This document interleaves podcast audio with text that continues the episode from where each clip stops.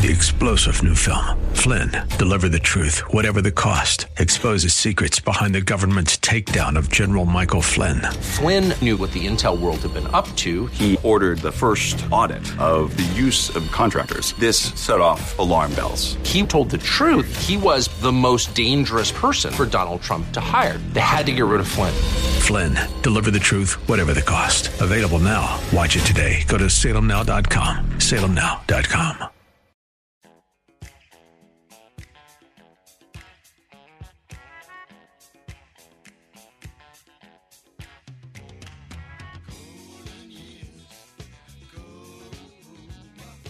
It's Ask the Lawyer with Mike Connors. Got questions concerning elder or estate law? Attorney Mike Connors has the answer. He was recognized in 2012 as one of New York's top lawyers by New York Magazine and brings over 30 years' experience to the table. His office number is 718 238 6500. That's 718 238 6500. Here's Mike Connors. We are gathered here on hallowed ground, voices raised, heads bowed down. We're gathered here on hallowed ground to sing this old way. Welcome to Ask the Lawyer with me, Mike Connors, accompanied by my wife, Beth. Hello, everybody.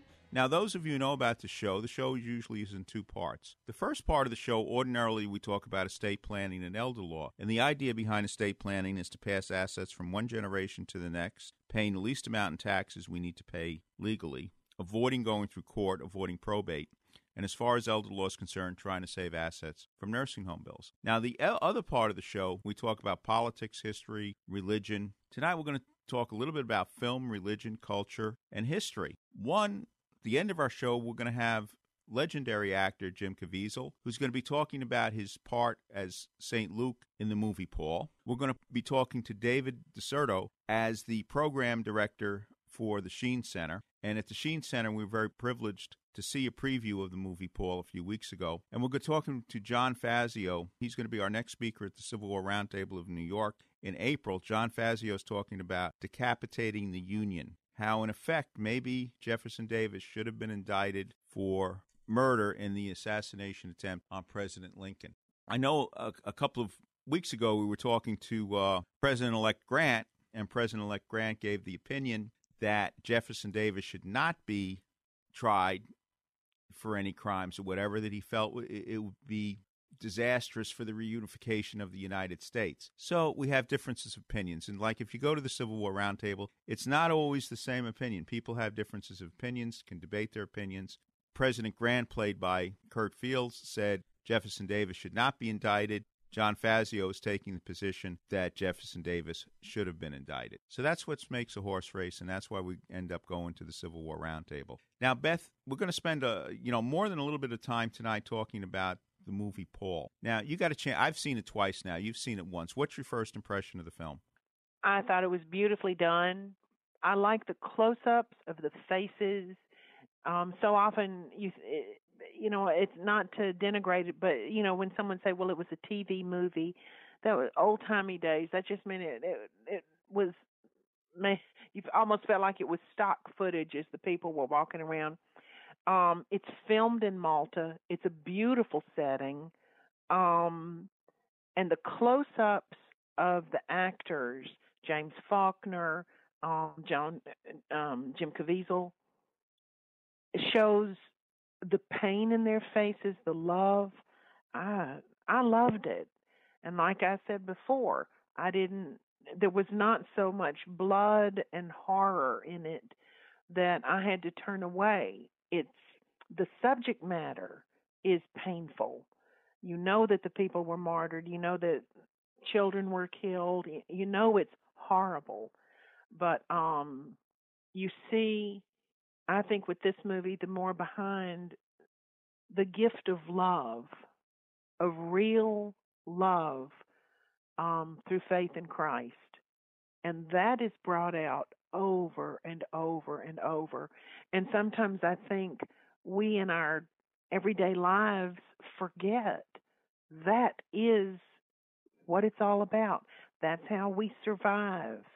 Um, day to day things, sometimes they're small and sometimes like the the poor Christians in the movie, it's big. They lose their lives.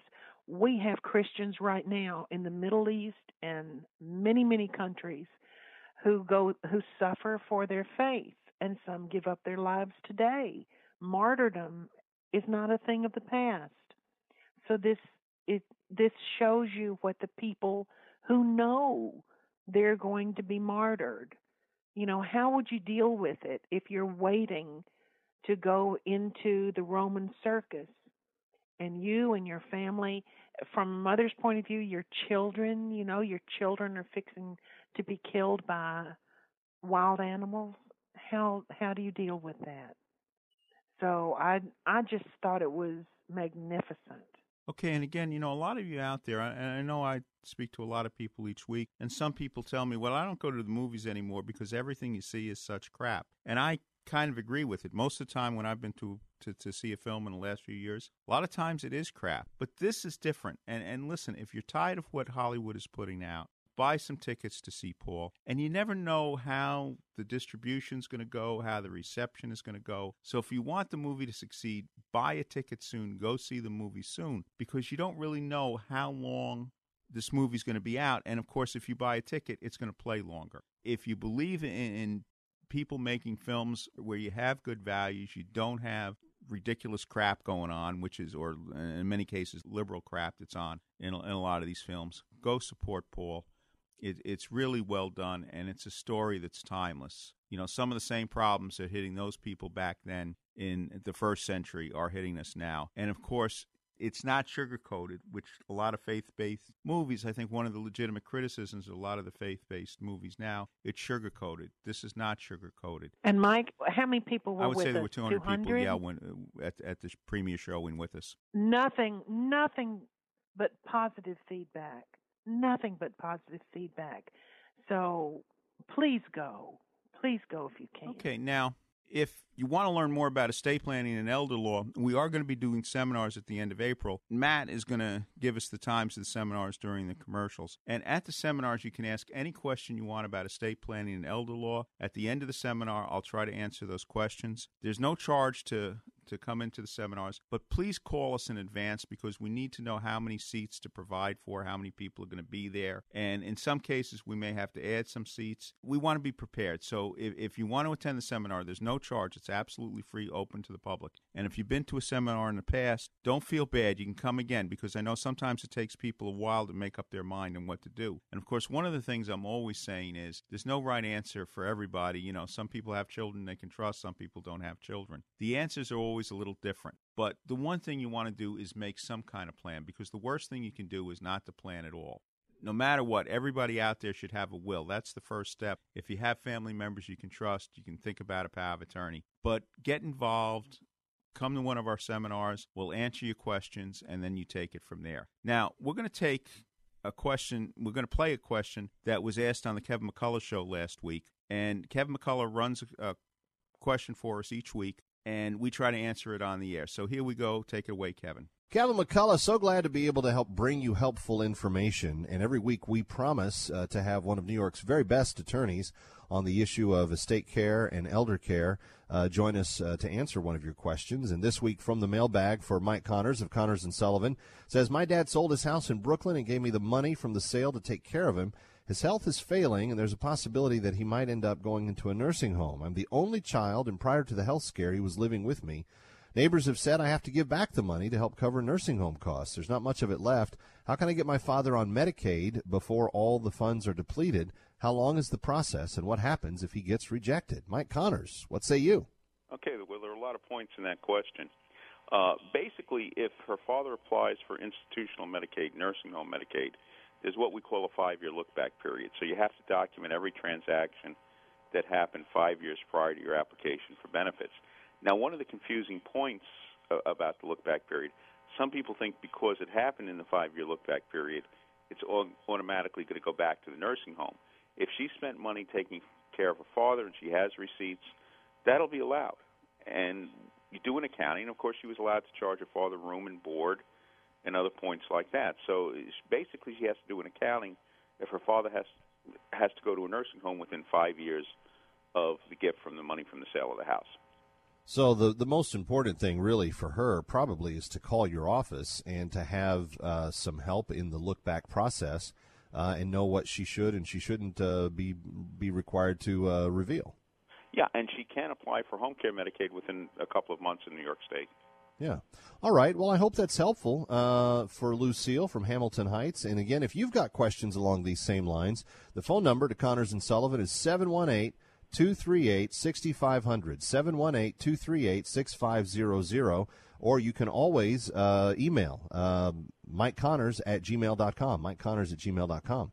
Mike Connors of Connors and Sullivan, thanks so much. Thank you, Kevin. Okay, thanks again to Kevin McCullough, who you can hear, uh, well, on 970 The Answer, Monday through Friday at 5 o'clock. Now, we're going to have a number of interviews coming up. First, we're going to be starting with John Fazio, Civil War Roundtable. Should Jefferson Davis been indicted? And John Fazio is a lawyer, and he's going to be speaking at the Civil War Roundtable next week. So we'll give you the time at the end of the show. Then we're going to be talking to David DeSerto, director of the Sheen Center, and we're going to be talking a little bit about the movie Paul, who just by almost happenstance, his wife was the casting director for the movie. And then we're going to be talking to Jim Caviezel about his part playing Luke in the movie Paul, Apostle of Christ.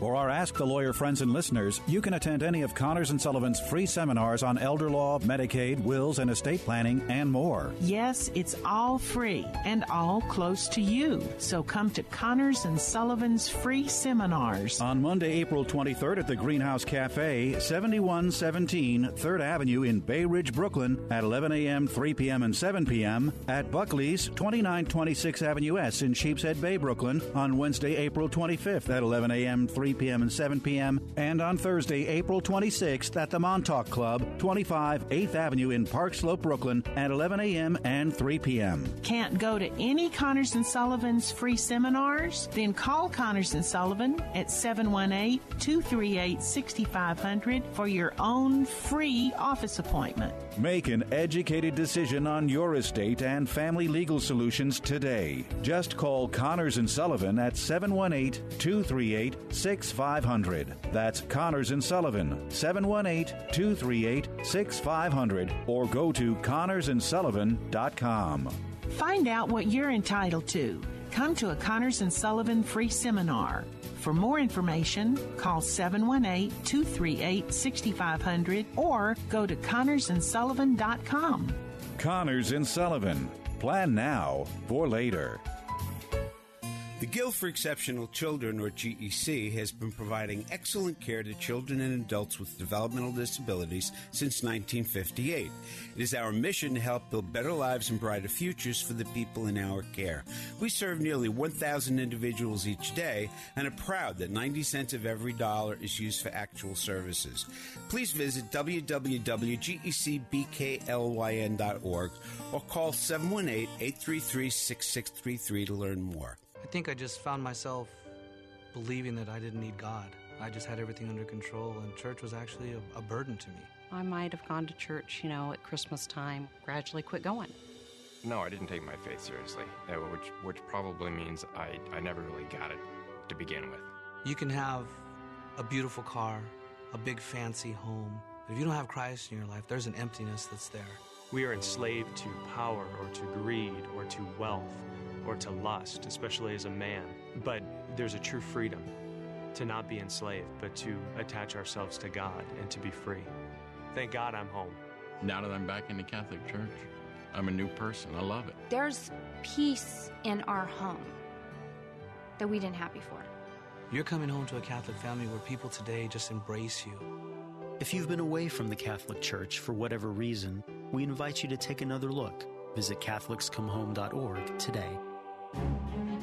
Time now for Connor's Corner, where Mike takes a closer look at topics like history, politics, religion, and more. Here's Mike. Welcome to the Connors Corner segment of Ask the Lawyer. With me right now is John is John Fazio, who's got a book out, Decapitating the Union: Jefferson Davis, Judah Benjamin, and the Plot to Assassinate Lincoln. How you doing today, sir? I'm doing well. How about you? Okay, so you're talking about the assassination plot against Lincoln. What gave you the idea of doing this book? How did you get involved in this? Okay. First of all, let me clarify a point. that deals with more. The, the book deals with more than just the assassination of Abraham Lincoln. It deals with that assassination, of course, but also the attempted assassinations, of which we know with uh, with certainty or some degree of certainty that there were at least four other uh, attempts to assassinate. Uh, uh, federal office holders that night, and, and perhaps as many as 15, though the evidence for the other 10 is weak. What gave me the idea, I began studying the Civil War when I was 16 years old, which means that I've been studying it for more than 60 years. And um, I became intensely interested in the assassination and the attempted assassinations that occurred on the night of April 14, 1865, in Washington, uh, about uh, eight years ago. And so I began reading a lot of material on the subject. To be more specific, I read 125 books on the subject, which is about all there are is 125 books. I mean, there are like 16,000 that relate to Lincoln, but only about 125 that relate to the assassination uh, itself. And uh, I, I also read, of course, uh, in, in addition to the uh, to, to the books, I read uh, tons of uh, of articles, uh, manuscripts, uh, letters, uh, and so forth, newspaper articles, and so forth, uh, to familiarize myself with the subject. The first thing I noticed was that there's hardly any agreement on the subject, even after 150, 150 years. There are enormous differences of opinion, great unknowns and mysteries, enigmas, riddles, and conundrums, and what have you. So I set out, first of all, to establish some degree of consensus. And, and then I, I began to see that, in my judgment, the only theory of the assassination that made any sense was the theory of the complicity of the of the uh, Confederate government and more specifically its secret service. What happened here, if I may continue, what happened was that in 1865, immediately after the assassination, the War Department under Edwin Stanton and the federal prosecutors were convinced that the, uh, the Confederate government, specifically Jefferson Davis and Judah Benjamin, and perhaps uh, uh, James Seddon uh, and perhaps Alexander Stephens, the uh, the vice president, and and the Secret Service under the leadership of Jacob Thompson, which was headquartered in uh, in in uh, Montreal, were in fact complicit in the events of April 14th. But what happened was that the Secret Service uh, uh, in Canada. Uh, sent witnesses to the, the trial of the conspirators, which was held in May and June of 1865, whose purpose it was to deliberately plant perjury in the proceedings. Perjury that was intended to be revealed as such, and later was revealed as such. And upon the revelation of the perjury, the case against the Confederate leadership collapsed, which was what, which was its intent. And the theory, therefore, of Confederate complicity went into hibernation for about 125 years. And then in 1988, three very, very intelligent uh, historians who had spent their entire lives in uh, in uh, government in- intelligence, and they were uh, uh, William Tidwell, James O. Hall, and David Gaddy. They did massive research into the subject, and they concluded that in fact the uh, the War Department under Stanton and the federal prosecutors had it right the first time in 1865. They published their uh, findings in a book uh, titled "Come Retribution." It was in 1988, uh, a seminal work, and it was followed uh, later by Tidwell's uh, solo titled "April 1865." Now, since that time, since that time, many assassination historians and scholars, big names in the field, have come around to the view that, in fact, Tidwell, Hall, and Gaddy got it right. And I'm speaking, of course, of William Hanchett, Richard Current, Stephen Sears, and H. Donald Winkler. So there the matter stands today. More and more historians or scholars are coming to the view, coming to the conclusion that in fact the Confederate government was complicit because there was virtually nothing left to them. Their armies were melting away. They were beaten and desperate men. Desperate men do desperate things, and there was nothing left to them but multiple assassinations. So that is that is, and I set about to to prove that beyond a reasonable doubt And if I may say so with all due modesty, I think I succeeded because there are many, many reviews of my book. You can see 30 of, uh, 38 of them on Amazon, 35 of which give the book five stars. And virtually all of them uh, affirm my conclusion that, in fact, beyond a reasonable doubt, the Confederate government was complicit. What was the connection between Jefferson Davis and John Wilkes Booth? Well, Davis uh, uh, uh, dealt personally with the Confederate agent Thomas Harbin. Harbin uh, wrote uh, uh, later in life, uh, I believe it was 1883, uh, when it was safe to do so. He left the country after the assassination because clearly he was complicit. And when he returned after five years, he wrote about his exploits as a Secret Service agent. And among other things, he said that he reported directly to Davis. Now, we know with absolute certainty that Harbin was very close to Booth. He met with Booth several times before the assassination, and he met with Booth again after the assassination, uh, as uh, when he and when Booth and uh, and Herold were fugitives in Maryland and Virginia. So there can be no doubt that Davis knew all about Booth's conspiracy, and the further evidence of that is the fact that Booth's right hand was John Surratt and John Surratt was in constant communication with Judah Benjamin in Richmond. In fact, according to Henri Beaumont St. Marie, a fellow papal zouave in Italy, John Surratt was in the habit of going to Richmond every week.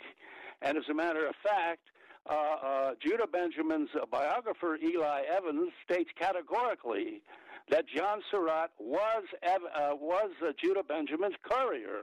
He was his official courier. So if Booth's right hand is John Surratt, and John Surratt is in constant co- communication with Judah Benjamin, and if and if Booth is close to Harbin, and Harbin is reporting directly to Davis, then how can Benjamin and Davis not know about Booth? and their conspiracy and what he what they were doing, his action team, and what they were not doing. Clearly, they knew, the Confederate government knew all about Booth uh, and, and his action team and what they were doing and not doing. And they did nothing to stop him, incidentally, which also proves that uh, it was not Booth's purpose to kidnap anyone, which is popularly supposed, but rather to kill someone, and which is what he did. Now, so I assume, in your opinion, there's evidence there that Jefferson Davis should have been indicted. In a sense, he was. He, he was not officially indicted. You're right. He was not tried, but he was listed as a co-conspirator in the trial of the conspirators. Uh, but the whole case against, as I said earlier, the whole case against the Confederate leadership collapsed when the perjury that was deliberately uh, planted by the Secret Service was exposed. But yes, you know, yes, he should have been. I mean, you know, there are two ways of looking at it. The country needed to move on. We had other problems to deal with, reconstruction and so forth. So there is an argument, you know, that that we should not have we we should not have tread too heavily uh, on Davis. We couldn't even get our hands on Benjamin. He was in London. He left the country. So that argument has been made, and and there is merit to it. But technically, as a matter of law, Davis was uh, uh, guilty of conspiring to murder Abraham Lincoln, uh, which conspiracy succeeded. Under the laws of conspiracy and complicity, yes, he should have been indicted, and yes, he should have been convicted. But I think the federal government, the War Department, knew that they would have a very hard time getting a conviction of Jefferson Davis in Virginia. Uh, and, and for that reason, too, you know, they they they kept a pretty much a hands-off policy. Though he was imprisoned, uh, as you probably know, he was imprisoned uh, for two years, and then he was released. The name of your book? What's the name of it? Uh, Decapitating the Union. Uh, well, actually, there has a subtitle. It's Decapitating the Union Jefferson Davis, Judah Benjamin, and the plot to assassinate Lincoln. By our guest, John C. Fazio. Thank you very much for bringing history to life. We applaud you for your efforts. Thank you. Thank you very much. If you're a homeowner age 62 or older and are finding it hard to pay off debt, or how about enjoying your retirement years with less stress? A government insured reverse mortgage may be the answer or might be the perfect solution for you and your family. Hi, this is Frank Melia, a certified mortgage planner. I've been a mortgage specialist for over 20 years, and I've helped countless homeowners all over the tri state area tap into a little or a lot of their home equity so they can use it right now. This past October, the federal government made changes to the reverse mortgage loan program. Give me a call now so our office can show you how these changes affect how much money you receive and how the annual mortgage insurance costs have decreased. My job is to help you find the best solutions for your retirement goals. I do this by educating homeowners with straightforward information and answers. It's free to call and speak with me, Frank Melia, to determine if this FHA program might be able to help you and your loved ones now. Call and speak with me right now. I'll answer your questions and help you decide if a reverse mortgage is right for you and your family. Make the call now, 888 943 2646, or try me on the internet at www.quonticbank.com backslash fmelia. Once again, call 888 943 2646, and you could be on your way to a stress free retirement. Frank Melia, NMLS number 62591. All loans provided by Quontic Bank, NMLS number 403503. How can I protect my family if something happens to me? What if I need to go to a nursing home? What will happen to our savings, our home? What's the best way to give my home to my kids? Who will help us take care of Grandpa? These and many other questions can be answered with a phone call to Connors and Sullivan Attorneys at Law, PLLC, 718-238-6500. Mike Connors, one of New York Magazine's top lawyers, has over 30 years of estate planning and elder law experience. Mike and his team of professionals will help you protect your assets from probate, taxes, and nursing home costs so you can have peace of mind knowing you and your family will be taken care of and protected. I'm Mike Connors, founder of Connors and Sullivan. People don't plan to fail, they fail to plan. The time to plan is now. I'm Beth Connors. Call today for a free initial consultation with one of our experienced lawyers. Connors and Sullivan in Brooklyn, Queens, Manhattan, and Staten Island. Call 718 238 6500, 718 238 6500, or connorsandsullivan.com. Welcome to the Connors Corner segment of Ask the Lawyer. You know, a lot of times I, I talk about events that are being held at the Sheen Center, like when our buddy Joe Pierce was up here. And right now, I'm very pleased to have the Director of Program Administration for the Sheen Center, David DeSerto. How you doing today, David? Very good. Thank you so much for having me on the show, and thank you for letting me uh, share a little bit about the Sheen Center. Now, what is the Sheen Center? I mean, some people here have been there a few times, but other people may not know about it. Sure. Uh, simply put, Sheen Center is uh, one of the newer projects of the Archdiocese of New York. Uh, it's an art center, a multidiscipline art center in Lower Manhattan in the uh, NoHo district, which is just north of Houston Street. Um, and it's a, it's an arts and culture center. Uh, we have two theaters. Uh, rehearsal studios, a sound studio, an art gallery, and it's really predicated on the mission of celebrating works of art that showcase uh, what we call the true, the good, and, beaut- and the beautiful, the, the three transcendentals that the church has always talked about historically. Um, but the Sheen Center is really much more than bricks and mortar. It's really about an idea the idea that beauty, uh, beautiful works of art, can help transform the world. Getting back to the origins, Sheen Center, is that for Archbishop Fulton Sheen? Uh, sure, yeah, it's it's uh, it's named after Archbishop Fulton Sheen, uh, not Charlie Sheen.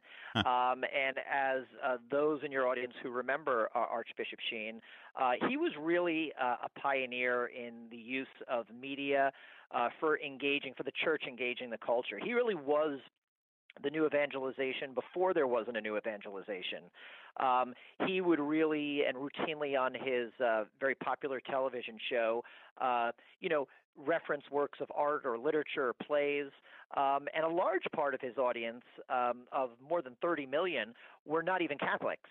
Uh, so he really had a genius uh, for engaging that wider culture, which is really what we're trying to accomplish at the Sheen Center. Now, one of the things I'm you know, I'm a movie buff, a film addict, whatever. And there have been more than a few remarkable films that I've seen previewed at the Sheen Center. And a few weeks ago, we were very privileged to see the movie Paul, Apostle of Christ. Can you tell us something about the movie? Sure. Uh, well, it's uh, it's a uh, it's from Sony Pictures, and the uh, the film deals with actually the the last days of uh, Saint Paul um, as he's sitting in a Roman prison waiting to be executed, um, and it's really about his relationship with Saint Luke, um, his his partner on many of his missionary journeys, um, and obviously the author who not only penned one of the uh, the four canonical Gospels, but the um, the Acts of the Apostles. And here, St. Luke is played by Jim Caviezel, who, as everyone knows, played uh, Jesus in The Passion of the Christ, Mel Gibson's film. Um, and Paul is played by uh, James Faulkner, who's a very fine British actor uh, who, may, you know, some of your audience may recognize from uh, such shows as Downton Abbey or um, Game of Thrones. And we had actually, the film is directed by a very talented young Catholic filmmaker, Andrew Hyatt. And we had uh, premiered uh, his previous film, uh, Full of Grace, which dealt with uh, the story of uh, the, the sort of the last uh, days in the earthly life of the Virgin Mary. And so we, you know, we're, we, he's been a big supporter of the Sheen Center, and he's a, a friend of mine. my wife uh, actually cast the new film. My wife is a casting director, and she cast the uh, Paul movie. Uh, so we just thought it was a great opportunity to showcase a, a wonderful film, um, and it was obviously a film that spoke to our core mission, and we were just happy to be able to provide that very early uh, advanced screening of the film. And uh, the film's going to be opening up uh, soon, and uh, you know we just wish uh, Andrew and his whole producing team all the best. Now, your wife was the casting director? Yeah, she was the casting director for the Apostle Paul movie. Okay, so what exactly does that entail? Well, casting directors obviously work very closely with the directors too, as as the the title suggests, to cast the movie. So they'll get an early copy of the script, they'll read it, they'll break it down, uh, they'll come up with candidates or, or recommendations for actors who might be right for each of the parts. And as I said, they work with the director the director obviously has the final say of who he wants to cast, but he really relies on the casting director to bring him, uh, you know, a, a list of, of really viable actors or actresses who are right for the role. Now, of course, the night we were at the Sheen Center, among the directors and producers, there was also the actor who plays Paul, James Faulkner. I know, you know, you mentioned Game of Thrones and Downton Abbey and so forth, but for older people like me, we kind of remember him from I Claudius, where he played Herod, Herod Agrippa. Correct.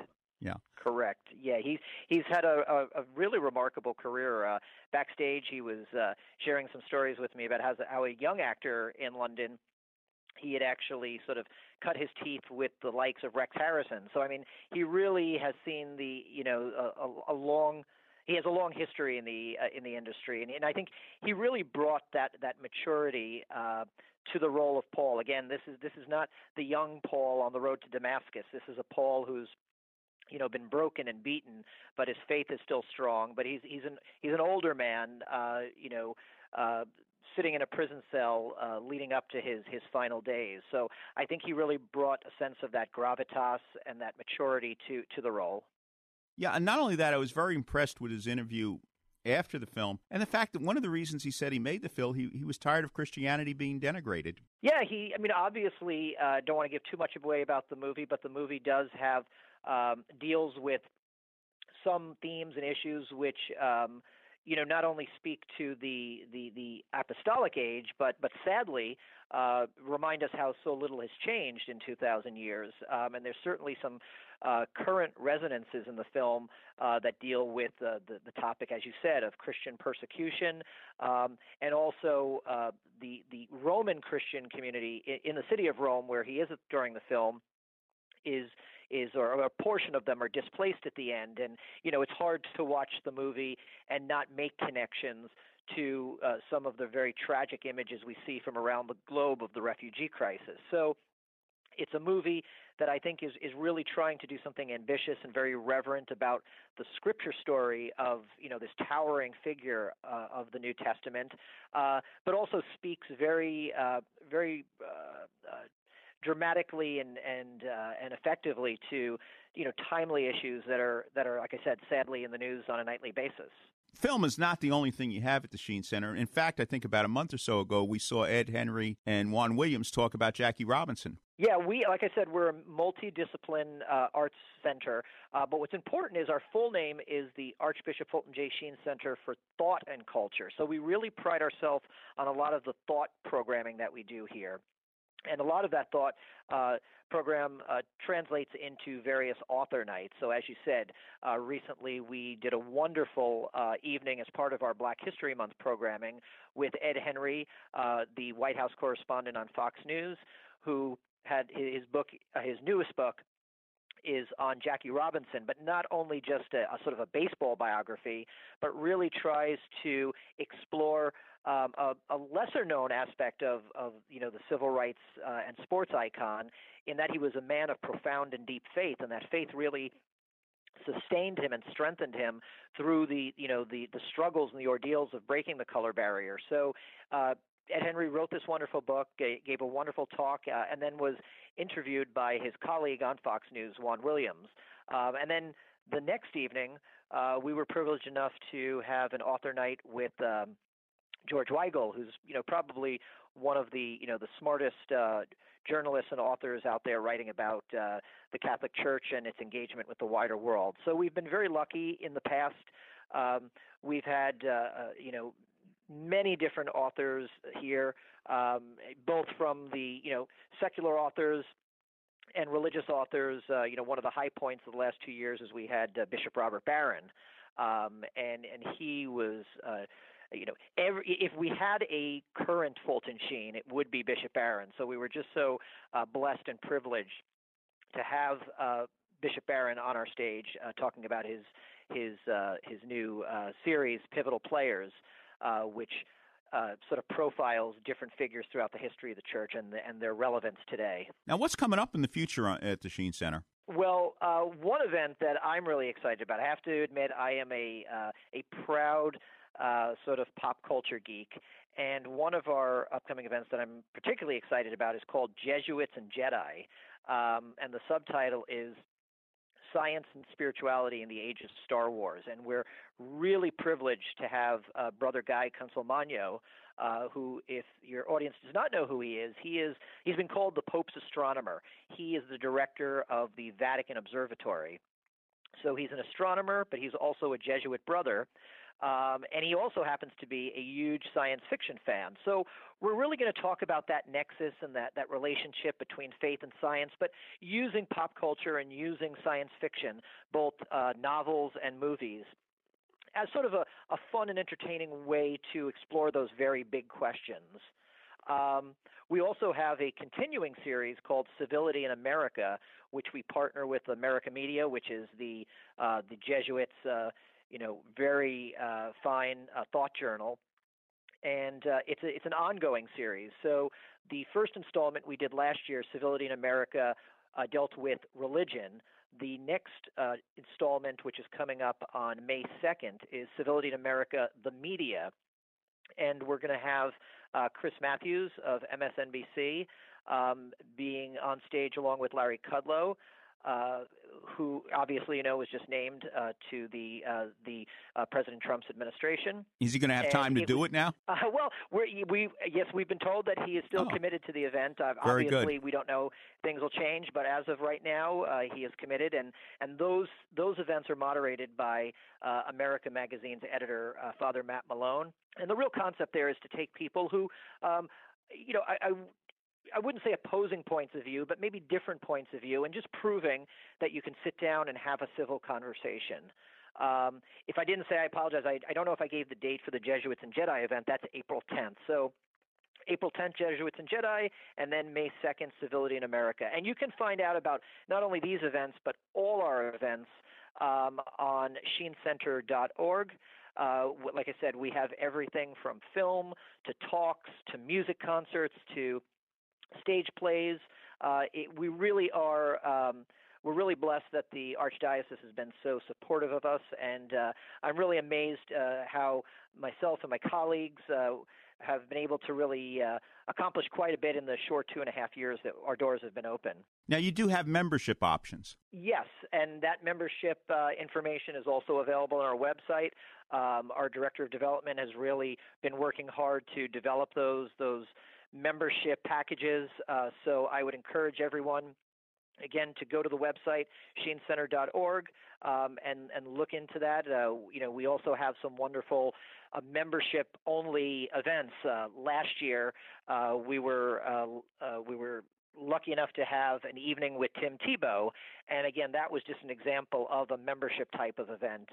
we've had some Hollywood sneak peeks, and those are often members get you know, a first access to RSVPing to those events. Um, and there's a host of other events as well, and, and uh, all that information is on our website. And a lot of times you get a chance to, to talk with the director or some of the actors in the production. Yeah, like well, like I said, we the reason why we put the thought in our name is because we really try to even if it's not a talk event, we try to build in some sort of a talk component. So if we're going to show a movie, we'll show the movie and then we'll have a talk back afterwards. And we always, uh, to the you know, as, as best as we can, try to um, work in some opportunities for the audience to ask questions and if we're going to have a long run stage production, we'll have special uh, performances that have talkbacks with the cast or part of the creative team. Uh, we're even trying to work some of that that uh, sort of interactive talkback um, format into some of our concerts. Uh, so we really do believe that the events are really just a jumping off point for a larger conversation. And I think that at the end of the day, you know, uh, Dana Gioia, who's uh, a Catholic poet, um, once defined uh, culture as a conversation that a community has with itself. And that's really, at the end of the day, what we're trying to encourage here a dialogue. Uh, because in the age that we live in, uh, you know, going back to those three transcendentals, where the true and the good are unfortunately so hotly debated, the beautiful, beauty, is one of the few remaining universal languages. So we try to lead with beauty. Um, we try to encourage dialogue. Um, just this past week, we had Bishop Paul Tighe, who is the secretary for the Pontifical Council for Culture in the Vatican, and he spoke just about that, about dialoguing, how the church, uh, you know, is is open to dialoguing with the wider culture, and one of the easiest ways to do that is through uh, you know through the lens of art and beauty. Uh, so that's really what we're trying to accomplish here at the Sheens Center. Okay, one last time, David, if you can give the the website connection again. Sure. Uh, the website is sheenscenter.org, um, and uh, you know come check us out. We have a lot of wonderful events. We're getting ready to uh, sort of draw up our fall and spring season. So while there's a lot of events that are currently available, you know, we're just scratching the tip of the iceberg. And Cardinal Dolan has been so supportive of us, and there's uh, there's a lot more on the way. So we really encourage everyone, Catholics, non-Catholics, believers, unbelievers, I think everyone, all New Yorkers, and everyone who can get themselves to the Sheen Center uh, can really find something that will uh, intrigue them uh, and maybe even surprise them. Thank you, David DiCerto, Director of Programs Admission uh, Administration. I'm sorry, at the Sheen Center. Thank you for being on Connor's Corner. Oh, you're most welcome. Thank you for having me. We all know someone who's been touched by cancer. It's the second leading cause of death, and it took the life of my father, John Wayne. But even in his final days, he was thinking about helping others and publicly campaigning to raise awareness about cancer. His courage and grit inspired our family to do everything we could to fight the big C, as my dad called it. So we did something about it and founded the John Wayne Cancer Institute 35 years ago to advance life-saving research. Our discoveries are fundamentally changing the way cancer is treated around the world. Cures are within our reach, but we can't do it alone. I'm Patrick Wayne, and I'd be honored if you joined us in the fight against cancer. You can make a lasting legacy by helping to eradicate this deadly disease. Together, we can save lives. To learn more, visit jwcigiving.org. That's jwcigiving.org. Hello, this is Father Frank Pavone of Priests for Life. In 1948, the UN published the Universal Declaration of Human Rights, stating that, quote, everyone has the right to life, liberty, and security of person. And it also states, everyone has the right to recognition everywhere as a person before the law. Isn't it time for nations to pay attention to these statements when they craft their policies on abortion? This is Father Frank Pavone, National Director of Priests for Life.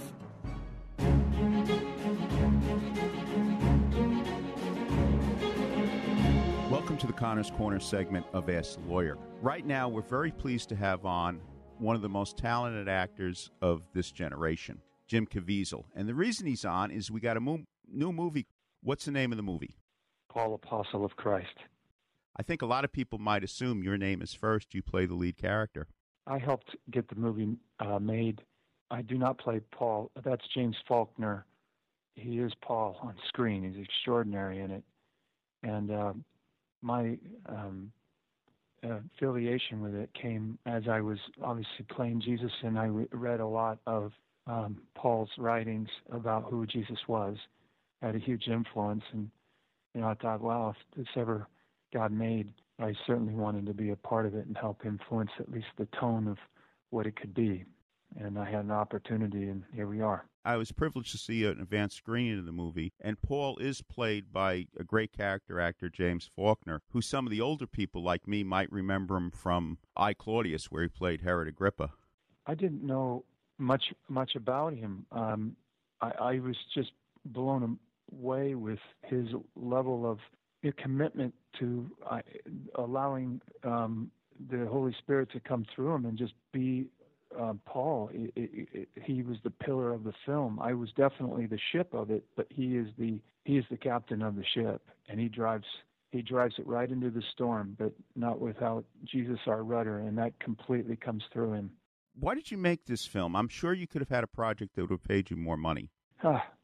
When you look at all the other material out there, it just had a, a side of moral redemption that um, I was I look for and I continually uh, search for it. And in this time period that we're at, you know, gone are the films of Ben Hur. You know, we're not doing those anymore. You know, uh, and they, we don't do them well.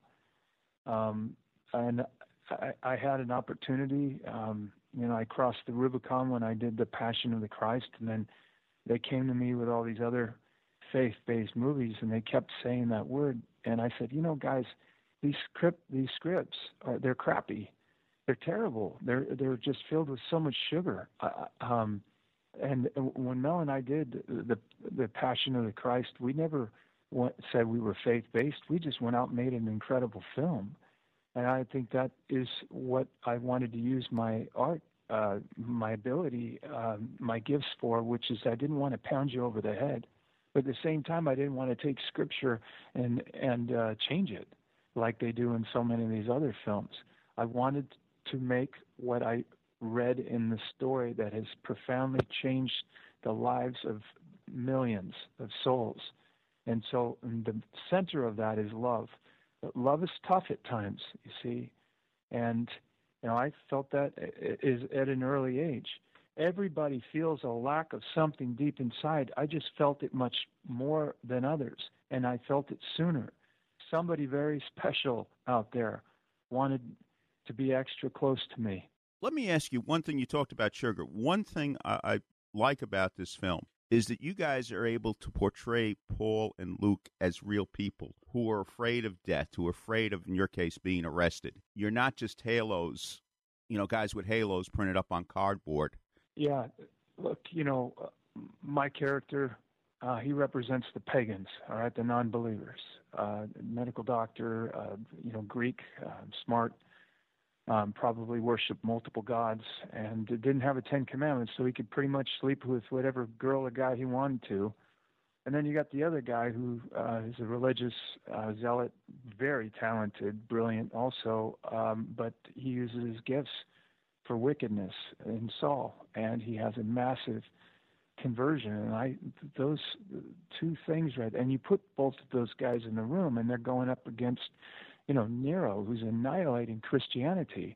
And without, you know, our relationship with God, right, it, it's not just God doing the work, it's other people that uh, the relationship's two sided.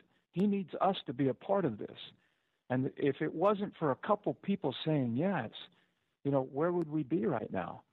And so this film kind of says to you, hey, get off your get off your butt, get off your hands do something.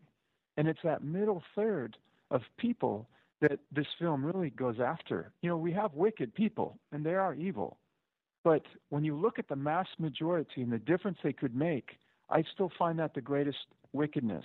And our Lord is very, very severe with them. At the end, he says, You know, when I separate the goats from the sheep, the goats will say, When did we see you hungry or thirsty? When did we see any of these things?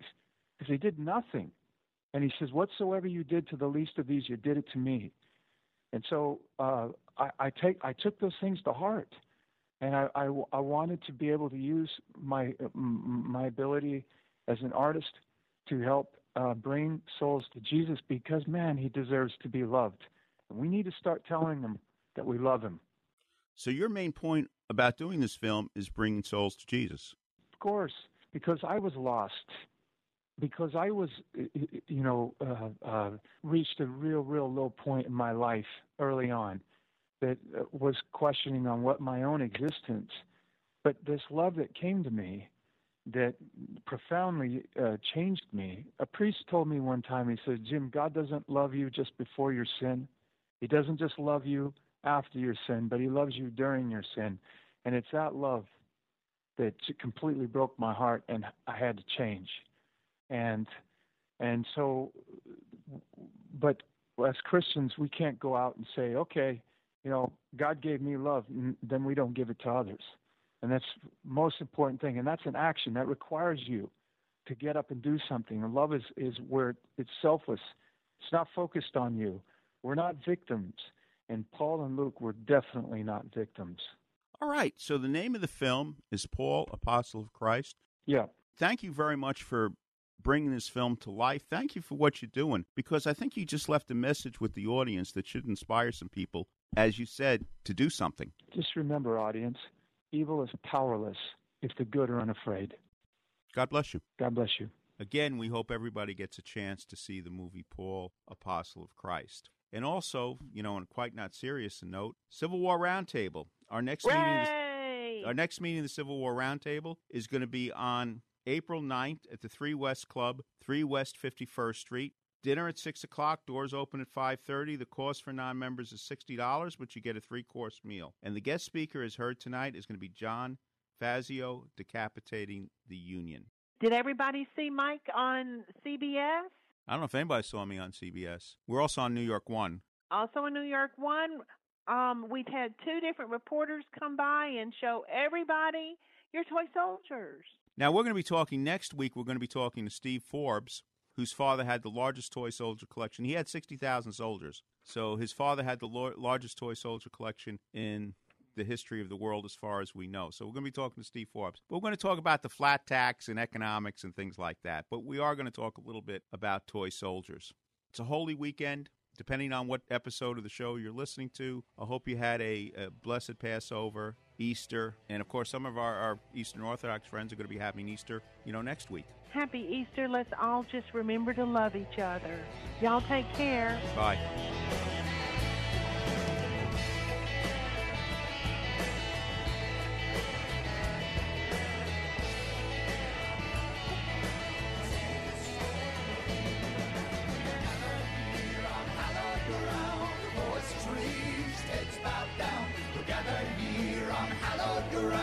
Sing this away. We are gathered here on hallowed ground, the voices raised, heads bowed down. We're gathered here on hallowed ground to sing this all away. We are gathered, we are gathered here on hallowed ground, the voices raised, heads bowed down. We're gathered here on hallowed ground to sing this all away.